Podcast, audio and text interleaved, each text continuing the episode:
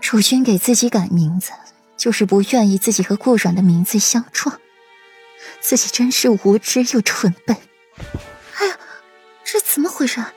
江说听到这边动静，连连跑过来，见到这个情形，先是愣了愣，随后又反应过来，主母。先是小声喊了一声顾然，又拽了拽柳青饶的衣服。江说：“你早就知道了是不是？知道什么？”江说愣了愣，轻轻的瞥一眼顾然，又快速收回视线。主君的事哪里是他们这些小属下可以决定得了的？而且就算没有顾四小姐，主君也不会喜欢你呀。江硕。柳青饶眼眶发红，愈发的对柳青饶这个名字感到厌恶。他姓阮，吵吵嚷嚷的，成何体统？都滚出去！裴玉换一身白色软袍，从里面屋子出来，看见眼前这一幕，本能的蹙眉。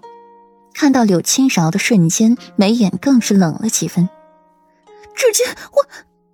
柳青饶看到裴玉出来，心底涌上了阵阵委屈。刚想上前倾诉，脚就像被铸了铅一样沉重，抬不起来。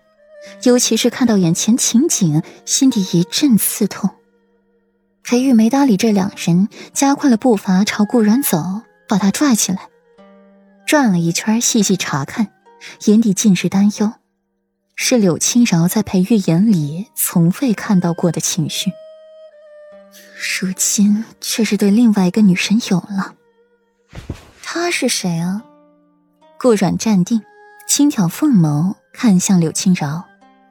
柳青饶，天机阁的人。裴玉嗓音淡淡：“哼，是你的人吧？”顾阮没好气道，甩开了裴玉，在一边坐下，喝着清酒。见此景，裴玉心道一声：“坏了，阮然那娇脾气又要上来了，不好哄了。”当即冷下了眉眼，冲着两人道：“出去。”江说只觉得头皮一阵紧，一阵麻，捡起地上的水盆和帕子，拽着柳青饶就出去，不敢多做停留。江说：“你是不是早就知道了？”柳青饶红着眼睛，语气里充满了执拗。皇帝赐婚就是去年八月份。江说叹口气。可若是主君不愿意，皇帝赐婚，主君也能驳了回去。偏主君没有，可见主君的心底还是有这位顾家四小姐的。青柔，你别太难过了。主君这样的男子，你我高攀不起。江说，紧蹙着眉，眉宇间染上了忧愁。他如何不愿高攀？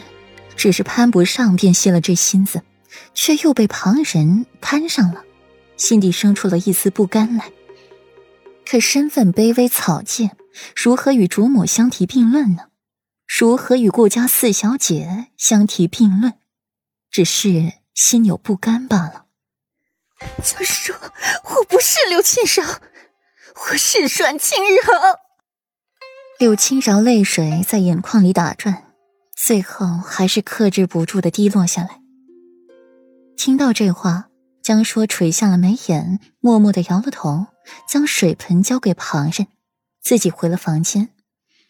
柳青饶站在原地，抬头望着楼上，眼底有不甘，有恶毒，有怨恨。